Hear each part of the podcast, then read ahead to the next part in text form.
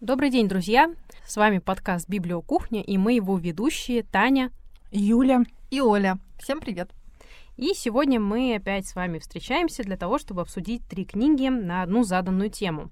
Книги Кэтрин Стокет «Прислуга», Сью Монг Кит «Тайная жизнь пчел» и Джон Болл «Душной ночью в Каролине». Ну и во всех этих книгах поднимается одна проблема — это расовая дискриминация. Сейчас принято говорить, что это называется границы в голове, свои чужие.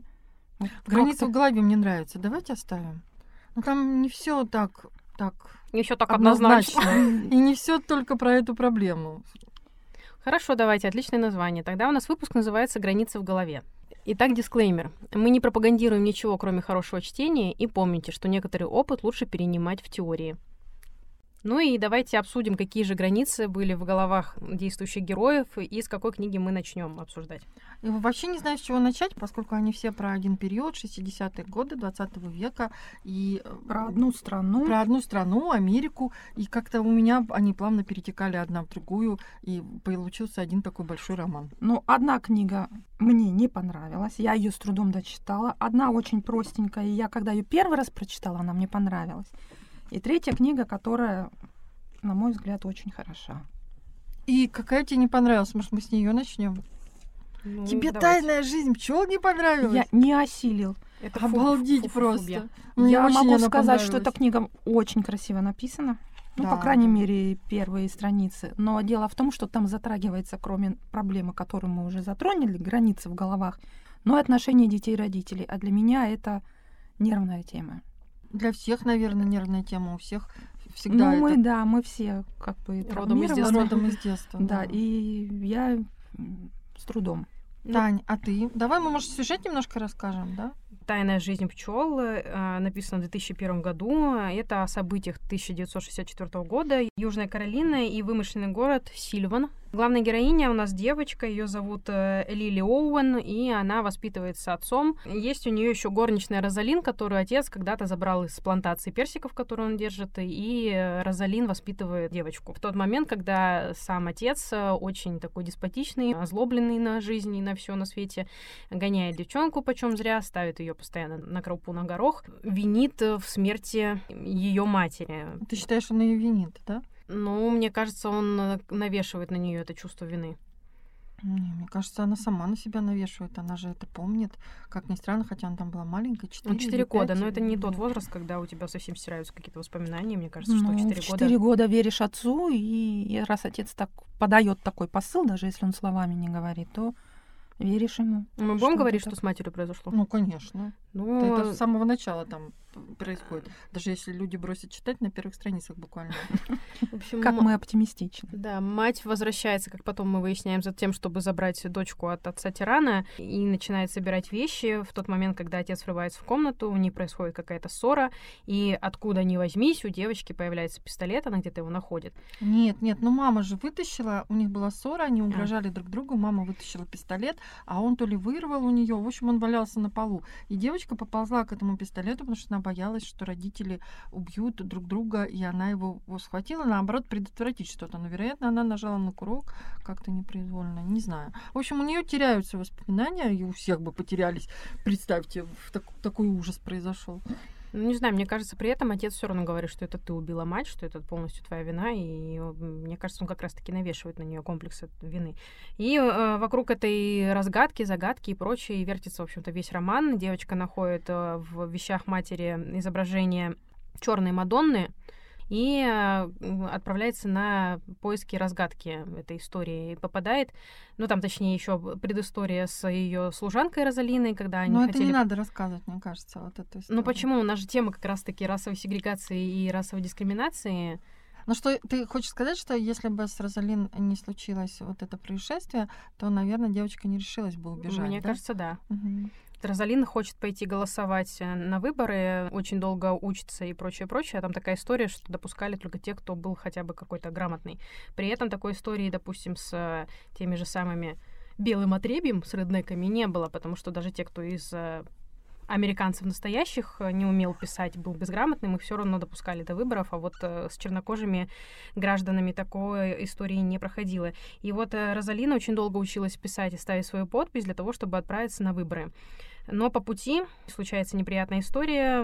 Розалин попадает в тюрьму. Ее сильно избивают. И каким-то образом девочка Уже перехитряет охранника, да, и из больницы они сбегают вместе и отправляются, значит, на поиски того места. Которое подписано вот эта этикетка черная Мадонна. А нет, это даже была иконка. Иконка это даже была. Но она была на обратной стороне подписана. Мать ее потом, как выясняется, подписывала все-все-все, а где это была сделана фотография и так далее. Вот.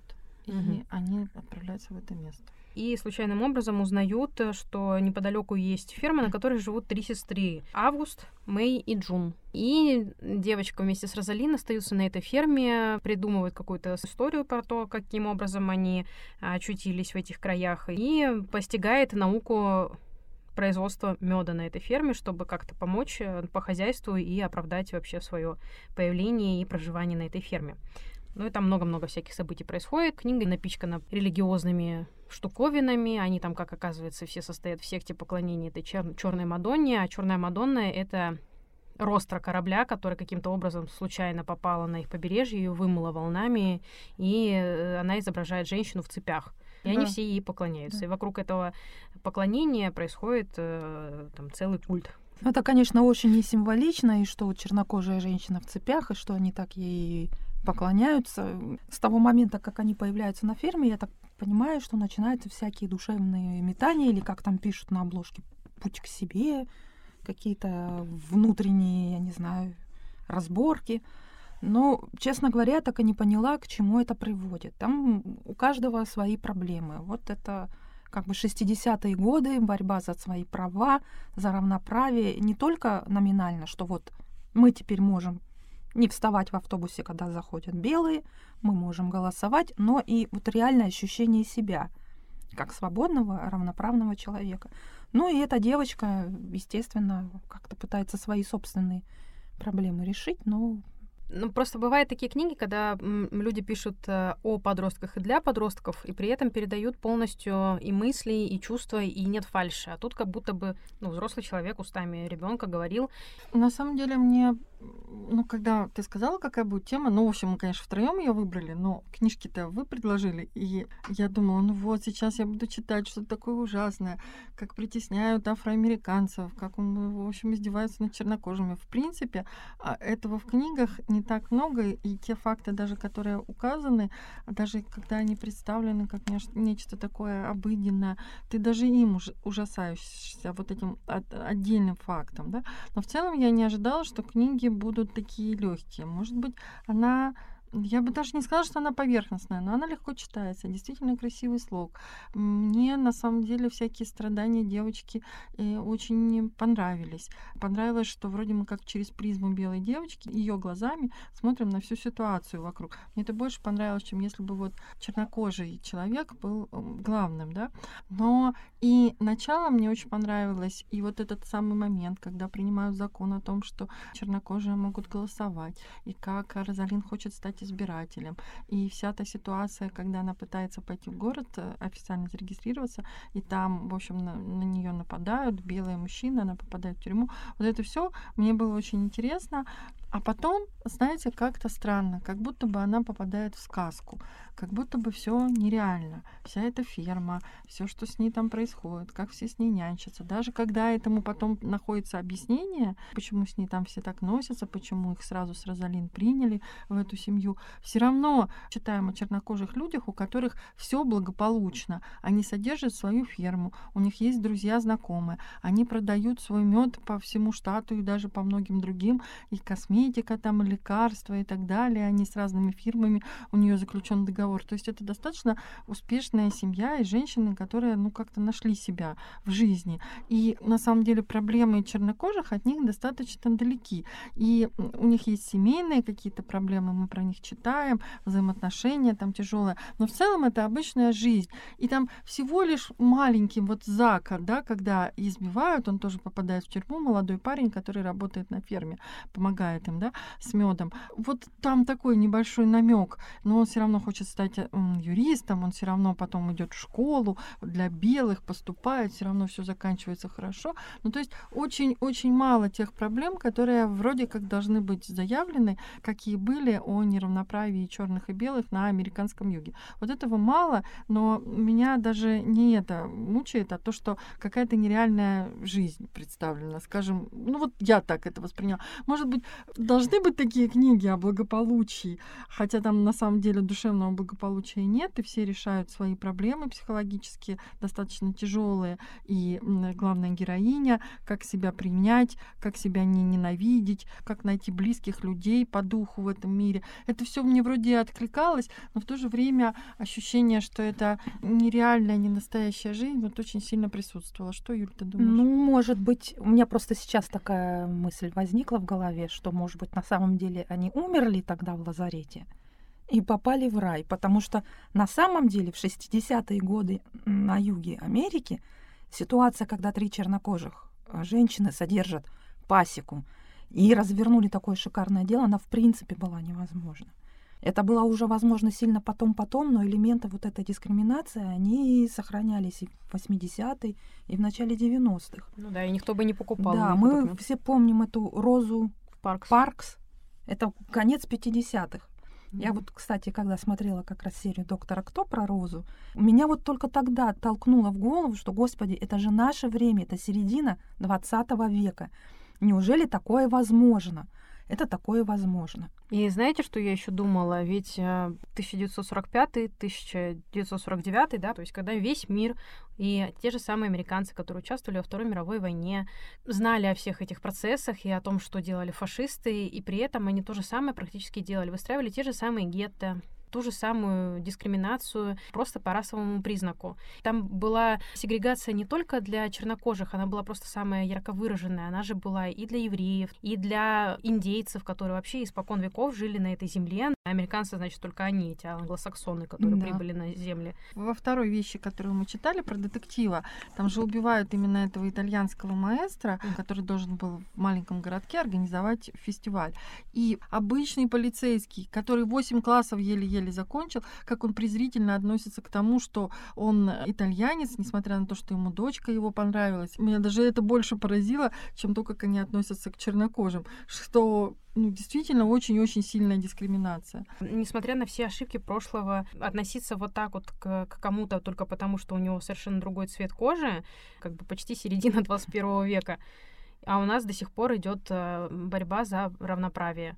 И это не где-то, понимаете, в Африке, это в самой развитой стране мира настолько не решены проблемы. Вот по поводу цвета кожи, все таки в этой книжке есть такие интересные фразы. В последнее время казалось, что пигментация кожи — это солнце, а все остальное во Вселенной — вращающиеся вокруг него планеты. То есть она пытается сказать, что вот, ну, вот какая-то ерунда, это всего лишь пигментация кожи, что вы немножко темнее, вы немножко светлее, вы немножко желтее. На самом деле именно это определяет все, да, всю структуру структуру общества, что девочки, что каким-то маленькой там, что другим людям было не понять, и нам не понять, и это такая большая дикость, когда ты читаешь вот про всплески таких вещей, тебя переворачивает. Но я согласна, что книга как будто бы все-таки не про это, да? Ну, она не про это, мы ее и так уже, наверное, за уши притянули, только потому что там у девочки была чернокожая няня. Мне вот интересно, зачем было писать вообще про 60-е годы, насколько это оправдано, для чего это было. Если бы она, например, также попала к этим темнокожим женщинам, которые имели свою ферму, ну, допустим, в наши годы, это что-нибудь поменяло бы? Или просто показать какие-то проблемы? Так я думаю, что у темнокожего населения Америки до сих пор есть проблемы. И я думаю, что не зря у нас все три книги — это про Южные Штаты Америки. Хотя и в Северных Штатах то же самое, те же самые проблемы по факту. И я, кстати, хотела сказать, что еще больше бросается, вот мы удивляемся, что это в 60-е годы, очень бросается в глаза, в каждой книге было указано какие-то обязательные отсылки к тому, что запускают спутник на Луну, или вот в этой книге, которую мы сейчас будем обсуждать про детективов, там едет инженер на мыс Кеннеди, с которого у них запуски происходили. То есть вот эта космическая тема там везде присутствует в противовес, что тут мы в космос вообще летаем, а вы тут по цвету кожи их как-то ранжируете, да, и все никак не можете признать, что все люди равны. Вот это очень мысль там сильна. Как Я читала так... интервью автора, и вот ее спрашивают, у вас реальные события, вы, наверное, каких-то реальных людей, они несколько раз по-разному в этом интервью задавали ей этот вопрос. И она все время отвечала, что нет, это все вымышленные персонажи, и что это только одни какие-то элементы, привычки или какие-то особенности от каких-то людей, своих знакомых, она взяла и наделила этими персонажами. А пчелы у нее возникли,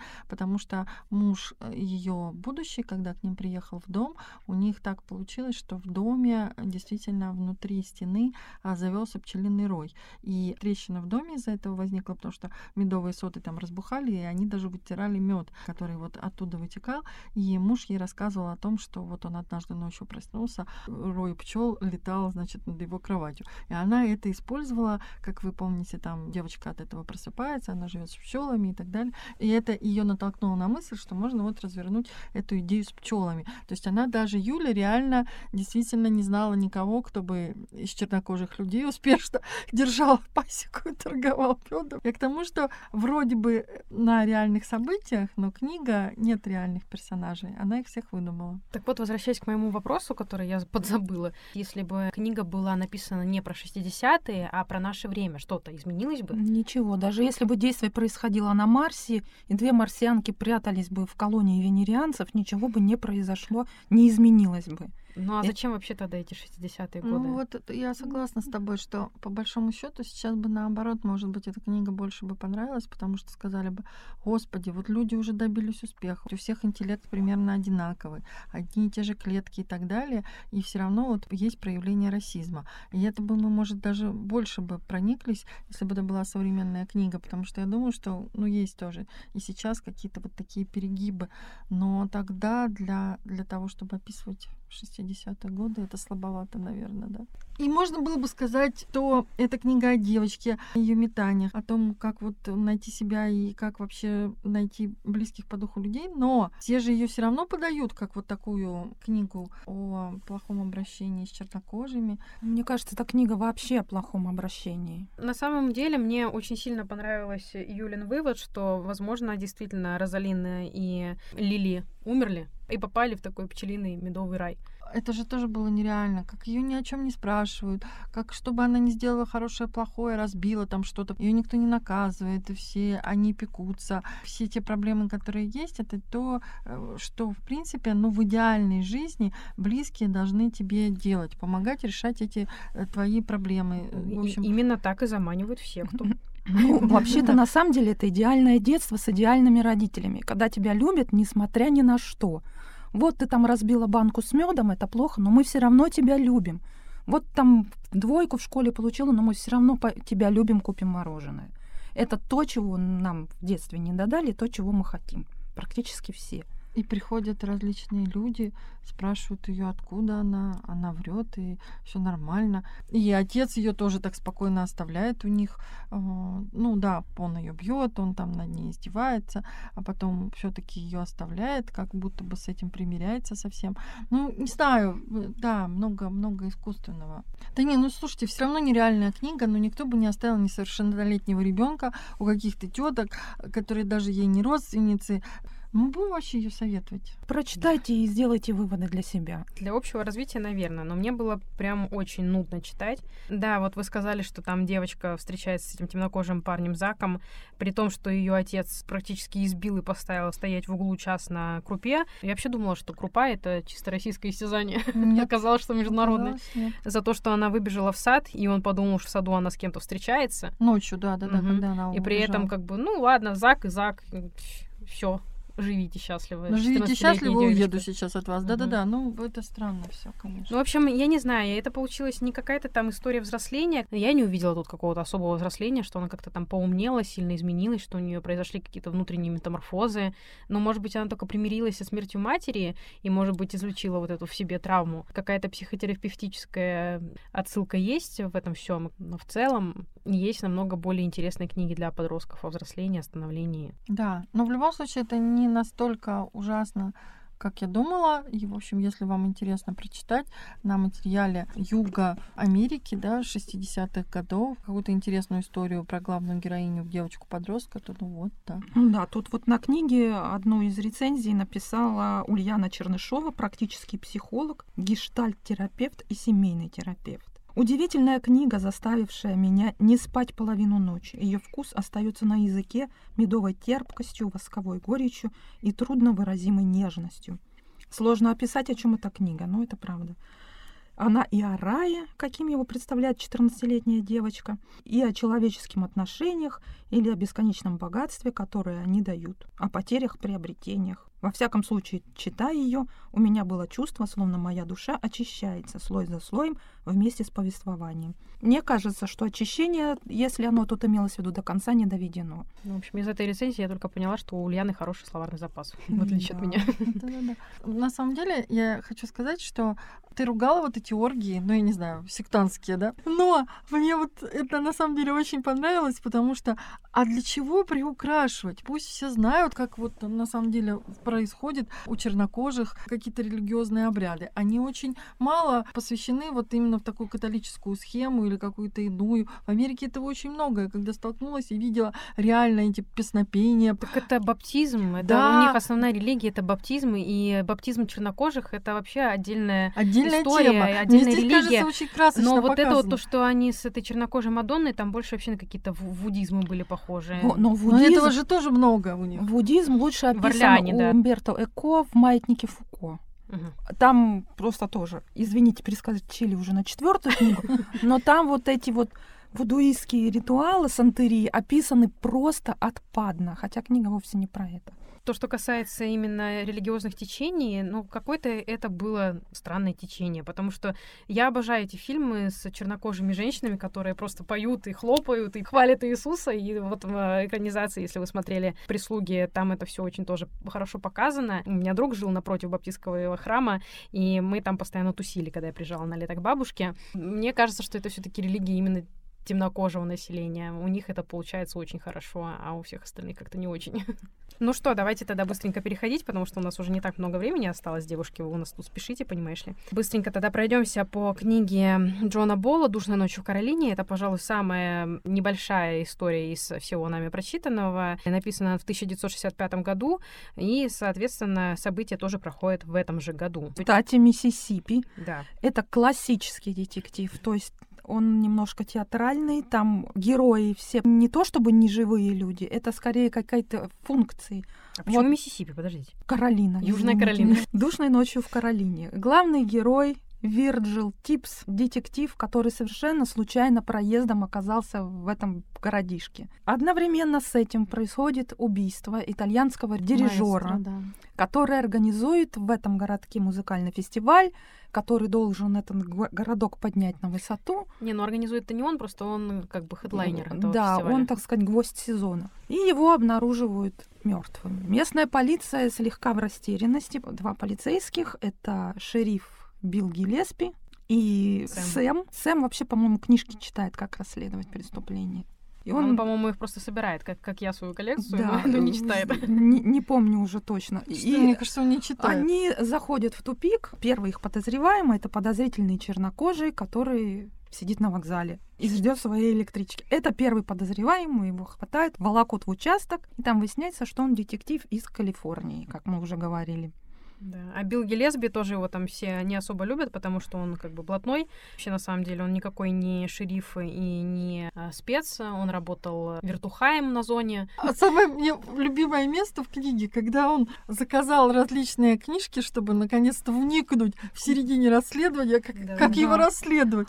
И удивился, что нужно было сначала осмотреть труп, и поразился, что и зазавидовал Вирджилу, что тот осмотрел труп и ему предоставил полный отчет. И он такой, блин, блин, вот это не сделали, это пропустили, это тоже не ну, сделали. И, значит, э, он держится за своего места, но у него есть э, недоброжелатели, которые прям сильно жаждут, чтобы он облажался и вылетел с этого места. А как я понимаю, городок такой довольно благополучный, и это дело вопиющий случай для захудалого какого-то городишки, который никто не знает, и этот фестиваль проводится именно для того, чтобы хотя бы как-то он фигурировал в путеводителях для туристов и как-то привлек посещения, мне кажется, что они просто хватают каждого второго пытаются его прицепить к этому делу, и там даже в какой-то момент Сэм Вуд сам становится подозреваемым. Потрясающе, просто Да, потрясающе. ну там сложная история. В этой книге, конечно же, тоже присутствует быдло белое. Но, наверное, ни один городок без такого квартала не обходится, где живет беднота, которая, тем не менее, по сравнению с тем же Вирджилом считает себя на высоте, что вот он чернокожий, а они вот хоть и быдло, но они белые, поэтому у них больше прав. Я не хочу сказать, что история грустная, потому что это классический детектив. Там поэтому ничего такого вот нету прям душевыдирающего. Но главный конфликт в том, что два главных белых полицейских понимают, что без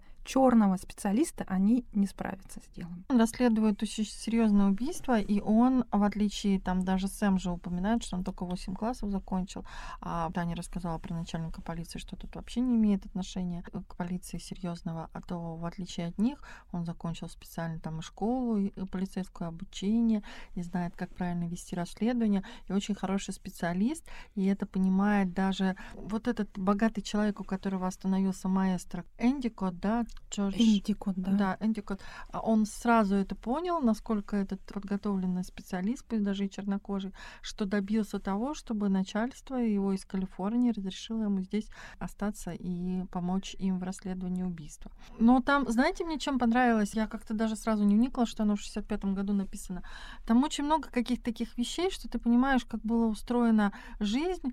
Пусть даже речь идет именно о расследовании, хотя постоянно упоминается, он же говорит, нет, там в Калифорнии я веду себя как обычный человек, и иногда там несколько месяцев мне никто не дает понять и напомнить, что я чернокожий, а здесь каждые 15 минут кто-то об этом говорит, и я вынужден все время это помнить. Но дело даже не в этом. Помните, они его посылают умываться, и оказывается, есть отдельно комнаты умываться черные и белые. Кто-то там не продает ему еду, еще какие-то ж такие штуки. Сэм боится, что его не примут в кафе и выносят ему еду. На вокзале он тоже сидел в зале для черных, то есть были залы для белых и для черных. Вот эта вещь, вот этот небольшой, легко написанный детективчик, он на самом деле как свидетельство эпохи, как там тогда было. И мне кажется, он насытил это все такими подробностями, просто потому что он жил в то время. Вот это, мне кажется, настоящая хорошая такая э, историческая вещь, хотя это детектив, именно про ту эпоху. Что слабый детектив, но такой срез такой этнографический, очень даже хороший. Еще вот это про одежду, почему он одевается как белый. То есть, грубо говоря, черные не могли получить нормальной работы, и им не давали поступить куда там они хотят, даже если они умные, да, я думаю, что они для этого как раз уезжали учиться на север. Но они носили какую-то там одежду, вероятно, только рабочие робы или что-то такое. То есть, даже если у них были деньги, для них недоступно было, я так понимаю, купить костюм, никто бы им просто это не позволил. Ну, это как книжки прислуга, когда в хороший магазин ты можешь зайти только в униформе прислуги. В целом, ну, поскольку это детектив, ребят, сложно рассказывать сюжет, потому что, ну, на самом деле, детектив нужно читать и, в общем, предполагать, кто подозреваемый, почему так, почему выводы сделал Вирджил такие или такие. Он им там периодически, когда они очень бесятся, ведь на э, шерифа еще давят городское управление и мэр города, что нужно убрать черного, что ты сам не можешь провести расследование, у тебя целое управление, у тебя куча полицейских и так далее. И когда он его пытается контролировать, контролировать и спрашивает у него, а как ты вот это, почему у тебя такой вывод или здесь, или здесь, и он ему объясняет, то это такой, знаете, чернокожий Шерлок Холмс. Ты хочешь похлопать, восхититься, какой он умный, и все, в общем, только злятся и понимают, что хотят тоже быть такими умными, но рассказывать все это бессмысленно, потому что вы тогда книжку не прочтете, а книжку вы почитаете. Она очень неплохая. Ну, на самом деле, Виржил какие дает объяснения? Мы уже с Таней обсуждали. Почему вот такой-то не убийца? Потому что он был босиком языком, или потому что там птичка пропела. И ты сидишь и думаешь, а какая связь между преступлением, птичкой, тем, что какой-то там персонаж оказался босиком. Это именно вот как Шерлок Холмс, Шерлок Холмс Виршил Типс, все в одинаковом ритме. Это классический детектив. Собаки ведут себя там очень странно, в смысле детектива. Выследить там что, как, почему, можно только интуитивно, но вот это действительно этнографическая сторона. Для Джона Болла это была, ну, не норма жизни, он это наблюдал, жил этой жизнью в таком городке. Может быть, и получилось так реалистично. Реалистично. И, так, и ты так веришь персонажам, потому что я думаю, что он действительно мог их списать с тех людей, которые его окружали. И вообще в эту обстановку погрузиться очень прикольно. И эта книга как раз дает эти нужные ощущения. Мне нравится, что нет слишком вот этих э, рассуждений, почему я думаю так, нет мучений, почему мир устроен так, каких-то слишком вот этих эмоциональных переживаний. А с другой стороны, обычные отношения людей тоже хорошо и достаточно глубоко показаны. Как совесть охватывает, да, там, допустим, Сэма, что он подумал не так или что-то еще, что он э, оказался несправедлив там к Вирджилу, или то, в чем он ему соврал, его это тоже очень гложет, да, и он идет разбираться. Ну, то есть вот всякие такие моменты, они все равно дают нужную глубину книги. А так, да, это прикольный детектив. Самое интересное, на что я обратила внимание, вот читая сейчас эту книжку, что Джон Болл, он тоже слегка расист. Потому что как он описывает главного героя? Что типа если бы не смуглый цвет его кожи, по чертам лицам его можно было принять за белого потому что у него нет вот таких вот специфических губ, вот такого носика. То есть он сделал э, главного героя симпатичным и красивым на свой вкус. Он похож на белого. Ну, я не вижу в этом российских черт. Не знаю. Мне тоже нравятся, например, носатые. Э, ну, мне тоже нравятся носатые. И мне не нравится Если я буду губы. главным героем своего гениального произведения описывать чернокожего, я напишу, что он чернокожий. И что у него вот такое чернокожее что он лицо. не чернокожий, который да, похож на белого. Да, что он не чернокожий, который похож на белого. Если он будет полож... положительным героем, он должен быть собой.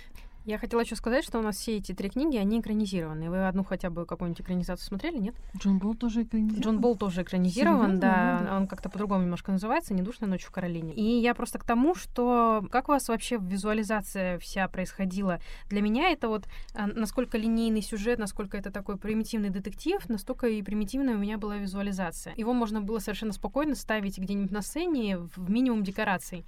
Да, и да, какого-то Да, да, да, вы такого, согласны. какого-то такого супер отрисовки костюмов или каких-то декораций, опять же, да, чего-то такого вообще не было. Вокзал — это просто лавочка, куда-нибудь уходящая вдаль рельсы. Они постоянно практически передвигаются на машине. Потом безутешная дочь погибшего маэстро. И, в общем, совершенно примитивные декорации. Да, там все герои, грубо говоря, функции, как и в любом классическом детективе. Ту же самую Агату Кристи, которую мы упоминали, все детективы вот середины прошлого века, они такие. Это театр. Мы видим функцию, мы видим какие-то намеки на декорации. Все герои работают на публику. То есть никакой там, вот скажем, каких-то внутренних переживаниях Сэма любовных мы не видим, мы видим, что он работает на публику чтобы публика поняла, что вот я, вот поймите, товарищи, я влюблен в эту девушку. А девушка вроде бы как влюблена в меня. Я испытываю какие-то терзания, потому что я вынужден подчиняться чернокожему, но я вижу, что он хороший специалист. Это все театр. Так а ты нас спросила, почему? Что ты видела экранизацию, она какая-то более насыщенная? Нет, я так и не посмотрела. я тоже не Я просто обязательно приду домой и посмотрю, наверное, все, потому что мне очень интересно, в том числе и когда «Тайная жизнь пчел» была экранизирована. Ну, Это же вроде свежая книжка, она уже тоже экранизирована? Слушайте, она в 2001 году вообще была написана. А, в А, по-моему, 2001 года через два, что ли, А. А, в не такая 2006, уже по-моему, даже. Не помню. Слушайте, она вообще экранизирована в 2008, написана в 2001, да, так что это не такая уж и свежатина. Хотя мне тоже казалось, что это недавнешняя книга. Ну, потому что у нас Бывает. издание какого года здесь лежит перед нами? Да, потому что ее недавно перевели. 22-го. Мгм. А, ее недавно перевели? Да, да, да. В 22 году перевела или перевел некий Мельник Э. А, А, поэтому есть для нас это была- событие, а для них М. это, в общем-то, далеко и не событие.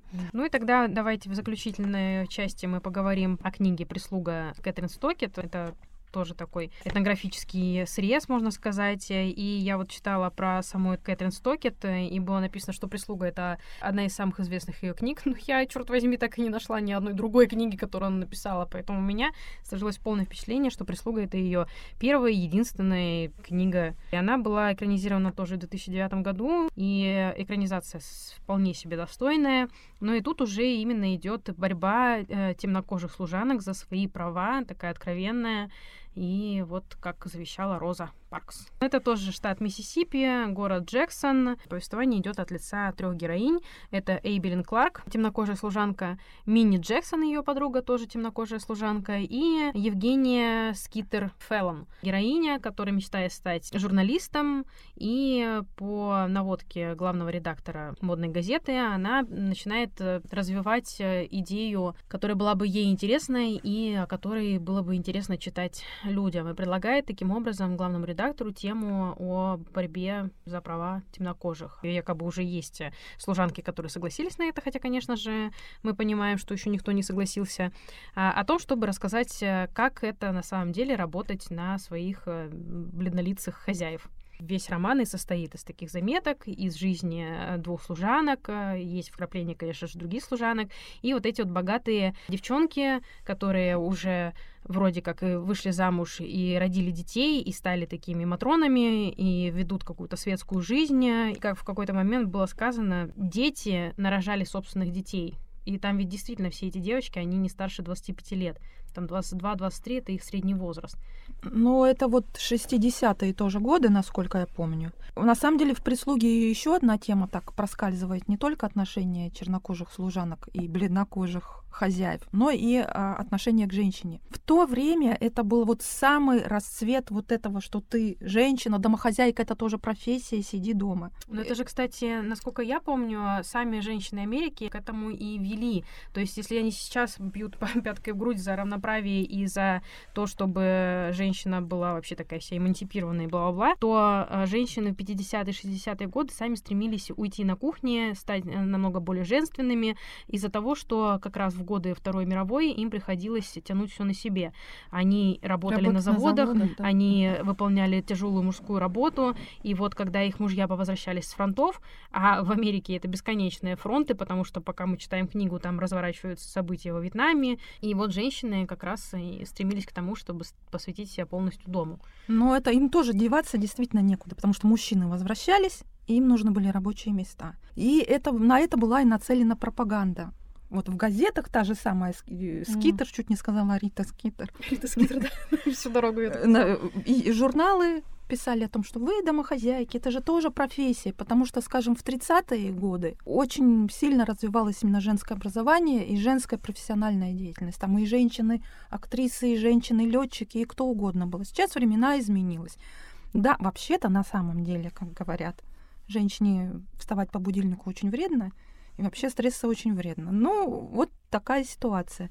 И скитер, она тоже идет, в общем-то, поперек течения, потому что она не хочет быть домохозяйкой, она хочет быть журналистом. Да, она образованная девушка, она возвращается из колледжа, она окончила 4 курса, хочет работать по профессии, но при этом понимает, что максимально ее удел это ведение буклета вот этого их э, элитного общества, непонятного совершенно. Да, ну, это, наверное, нам непонятно, а скорее всего в Америке это нормальная практика объединяться в какие-то непонятные объединения. Колонка «Мисс Мирные» о домохозяйстве. То есть девушки, условно говоря, из высшего общества поручают рассказывать, как выводить пятна пота с э, рукавов мужниной рубашки, при том, что сами девушки из этого высшего общества никогда в жизни не занимались ничем подобным. Ну и, естественно, что приходит ей в голову, это обратиться к служанке своей подруги, к своей служанке она почему-то обратиться не может. Ну, видимо, потому что боится, что мать узнает, чем она занимается, и скажет, а-та-та, давай быстро ищи мужа и рожай детей. Поэтому, да, вот она обращается к Эйбелин Кларк. Ну и та соглашается. И надо сказать, что Евгения единственный человек, который С пониманием дружелюбно, дружелюбно, да, дружелюбно и положительно относится ко всем людям. То есть она не делит их на белых и черных, на рабов и хозяев. Но, возможно, именно потому, что многие годы ее семья является являются хозяевами плантации хлопковой, и, как ни странно, почему-то есть ощущение, да, что все рабовладельцы и те, кто в будущем уже тоже держали как бы вольно наемных рабочих на тех же самых плантациях, хотя на самом деле та же самая форма рабства, как по мне, почему-то эти люди зачастую в литературе пристают именно как понимающие, то есть они и хозяева неплохие, они не гнобят свою прислугу и mm. относятся по-человечески. Хотя там вот где-то мелькала фраза, что, мол, в книге «Унесенные ветром» это вообще какая-то песня и праздник, и на самом деле все не настолько было здорово и круто. Я еще на самом деле сегодня думала, почему мы не взяли как раз-таки каких-нибудь унесенных ветром, там Гегельбери, Финна, Финна и, и прочее. Да, я, кстати, только один осилила. Но потом поняла, что это пласт э, как раз э, литературы и отношения к именно рабам. А мы взяли именно... Да, уже соврем более близкое к более нашей близкое, современности. И да. 60-е годы, они все книжки в одно время. Меня там в самом начале, то, что мы говорили про зал для белых скамейки для белых, здесь люди заходят до того, лучшая подруга Скитер, что она задумывается на том, что ее чернокожей прислуге нужен отдельный туалет специальный. И она перестраивает свой дом, лишь бы, извините, не ходить в туалет в одно помещение со своей чернокожей прислугой. Я сначала смеялась, а потом вспомнила своих коллег. Это было 90-е годы, я только начала работать. Вы не представляете, какие голове идеи у людей лет 30 были в то время не в сказке сказать, не пером описать. По Мы... поводу чего? По поводу чернокожих. А, да? В России, простите Серьезно? мой французский. Я не помню, как у нас об этом речь зашла. Тоже про чернокожих говорили, про сегрегацию. Mm-hmm. И в этот момент одна молодая женщина, образованная, преподаватель в высшем учебном заведении, говорит, ну они же действительно другие, потому что у них мочевина, моча выделяется всей кожей. В смысле? Ну вот, я стою, смотрю, я понимаю, что я ничего ей ответить не могу. Господи, что у человека в голове-то творится? Чернокожие что, не марсиане, что ли, кто? Это что за альтернативная биология? И эта страна э, многонациональная наша. Вроде бы как мы должны понимать друг друга, ведь что вот мы живем в стране, где много разных людей, но мы все одинаковые. Ну, это, как всегда, чудо пропаганды. Нам сказали, что спит от чернокожих. Мы вот до сих пор верим. И вот здесь тоже, вот, пожалуйста, перестроить дом. Причем семья, я бы не сказала, что они там прям богатые. Где-то в начале книги, да, говорит, что это самая маленькая зарплата, которую я у них получала, что если бы она там пять месяцев после гибели сына не лежала пластом и не могла работать, она бы поискала бы, ну, получше что-то. А так у нее не было времени, кто ей первый попался, вот по работе. Она на это согласилась, что это бедная семья. И помните, там то ли пять, то ли шесть туалетов она убирала в обычном доме, а у этих всего было два туалета. Да, и она же постоянно себе шила платье сама, там какие-то косые кривые с тремя пуговицами наперекосяк. Мисс Лифорд ее звали, у нее была еще дочка Мэй Мобли, при этом она дочь почему-то вообще совершенно не любила, гнобила и как-то к ней пренебрежительно относилась. Потом там в ходе событий еще родила сына к нему, она уже потеплее относилась. И, конечно, муж был всему этому недоволен, но у них там был самый главный манипулятор, это Хилли Холбрук, которая mm-hmm. просто всеми вот так вот, как э, кукловод марионетками, да, она всеми ими манипулировала совершенно безобразным образом, и, и она же и создала эту инициативу по поводу того, что давайте-ка вы создавайте туалеты. И вы знаете, я в какой-то момент даже прониклась, думаю, а как бы рациональное зерно-то есть, а потом думаю, а какое рациональное зерно? Какое рациональное зерно? Ну, не знаю, давайте ну, меня вообще... еще какашками закидаем, но э, у нас есть дома, не у нас, ладно, а есть где там гостевые туалеты есть. Извините, вы не сядете на горшок, на котором только что сидела ваша подруга, а тут как бы сидит ваша горничная. Ну, на самом деле, вот в коммуналке мы жили, нас там было семь человек я бы не отказалась от второго туалета. Ну, по гигиеническим соображениям или по соображениям, что стоять в очереди долго? По соображениям стоять в очереди. Ну и по гигиеническим, потому что 7 человек это еще по-божески. Мы все знаем, что есть коммуналки, где 11 комнат и 10 комплектов живет. Это Малис Капут. По 18 комнат, я знаю. Вот, поэтому Хилли Холбрук, да, всеми манипулирует, заставляет Скитер писать эту инициативу. Причем книжка местами веселая, местами очень тяжелая.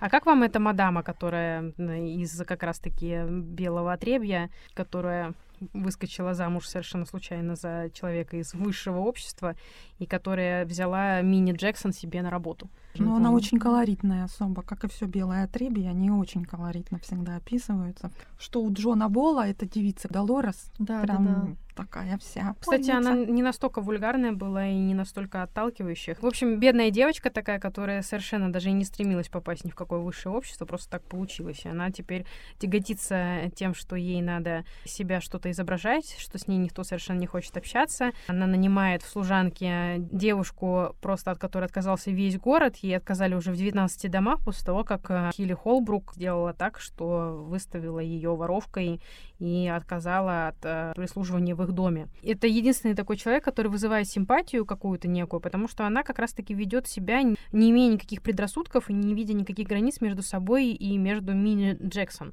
Я говорю, она колоритная. Mm. И мне кажется, вот, э, хотя мы и говорим, да, из белого отребья, но эта девочка, я не сказала бы, что она понимает, она как-то чувствует, что, в общем-то, ей задаваться, вот она попала в высшее общество, в общем-то, не с чего. Она в одной лодке с другими людьми. Ее унижают, их унижают. Она хочет поддержки, и она хочет поддержать. Не знаю, насколько осознанно хочет поддержать. Ну, в любом случае, тут хотя бы разнообразные персонажи, и есть какой-то намек на интересный сюжет. То есть он такой заукрученный, многообразный. И стиль письма, на самом деле, более, может быть, немножечко сложный, чем предыдущие книги, ну, которые, конечно, совсем легко читаются. Легко они Мне читаются. вот как раз а, прислуга читалась просто в лед. В лед она читалась, потому что интересный сюжет, но Ну и язык простой совсем, язык и письма, стиль, да. не, не, он не такой прямо легкий. Там совсем легким языком эти книги написаны. Ну, серьезно тебе говорю. Это немножко более сложнее. Так я не ругаю, мне наоборот это Нет, нравится. я понимаю, просто недоумеваю, потому что мне вот казалось, что совершенно языка э, сломательный у тайная жизнь пчел. Не-не, у меня на одном дыхании как-то я легко Да. читаю. Другой вопрос, что, ну, мы уже поговорили о недостатках, а здесь мне как-то закрутил сюжет, и, может быть, ты быстро читаешь, потому что ты хочешь узнать, что дальше, да, в общем, интересные такие перипетии. Вот Да. это мне Да, понравилось. там есть и тайна пропавшей горничной, есть и интриги, и страшная, очень страшная месть в виде пирога. Не будем говорить, что, товарищи, прочитайте, узнаете пирожную месть. А вообще-то, ну, как бы ты вот обмолвилась что-то, поскольку я не смотрела экранизацию, что что-то в экранизации не было, а в книге это было, не точно, да? Экранизация довольно близка к тексту оригинала и вполне себе достойная. И хороший актерский состав, и хорошо они отыграли, и даже актриса, которая играла Оскар. Мини Джексон, получила Оскара за свою игру, да. И она даже специально как бы нанималась на эту роль, ну, потому что автор Кэтрин Стокет видела именно ее на роли этой горничной.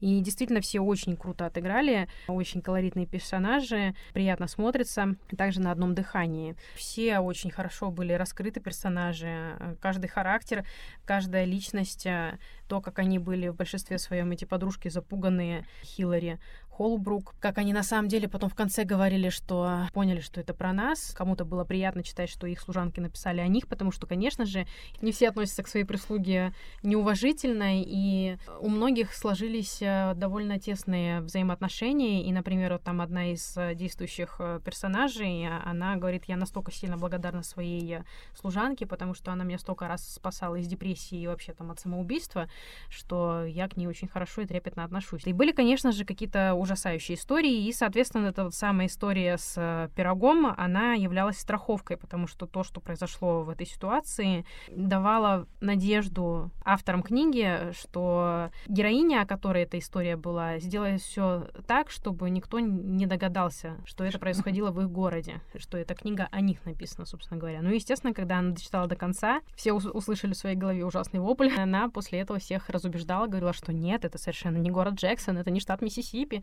никогда не верьте, это все поклеп. Ну, в общем, книга замечательная, яркая, колоритная и э, показывает не только сторону, когда происходят какие-то разногласия со своим мозгом, но и положительную сторону всех этих взаимоотношений.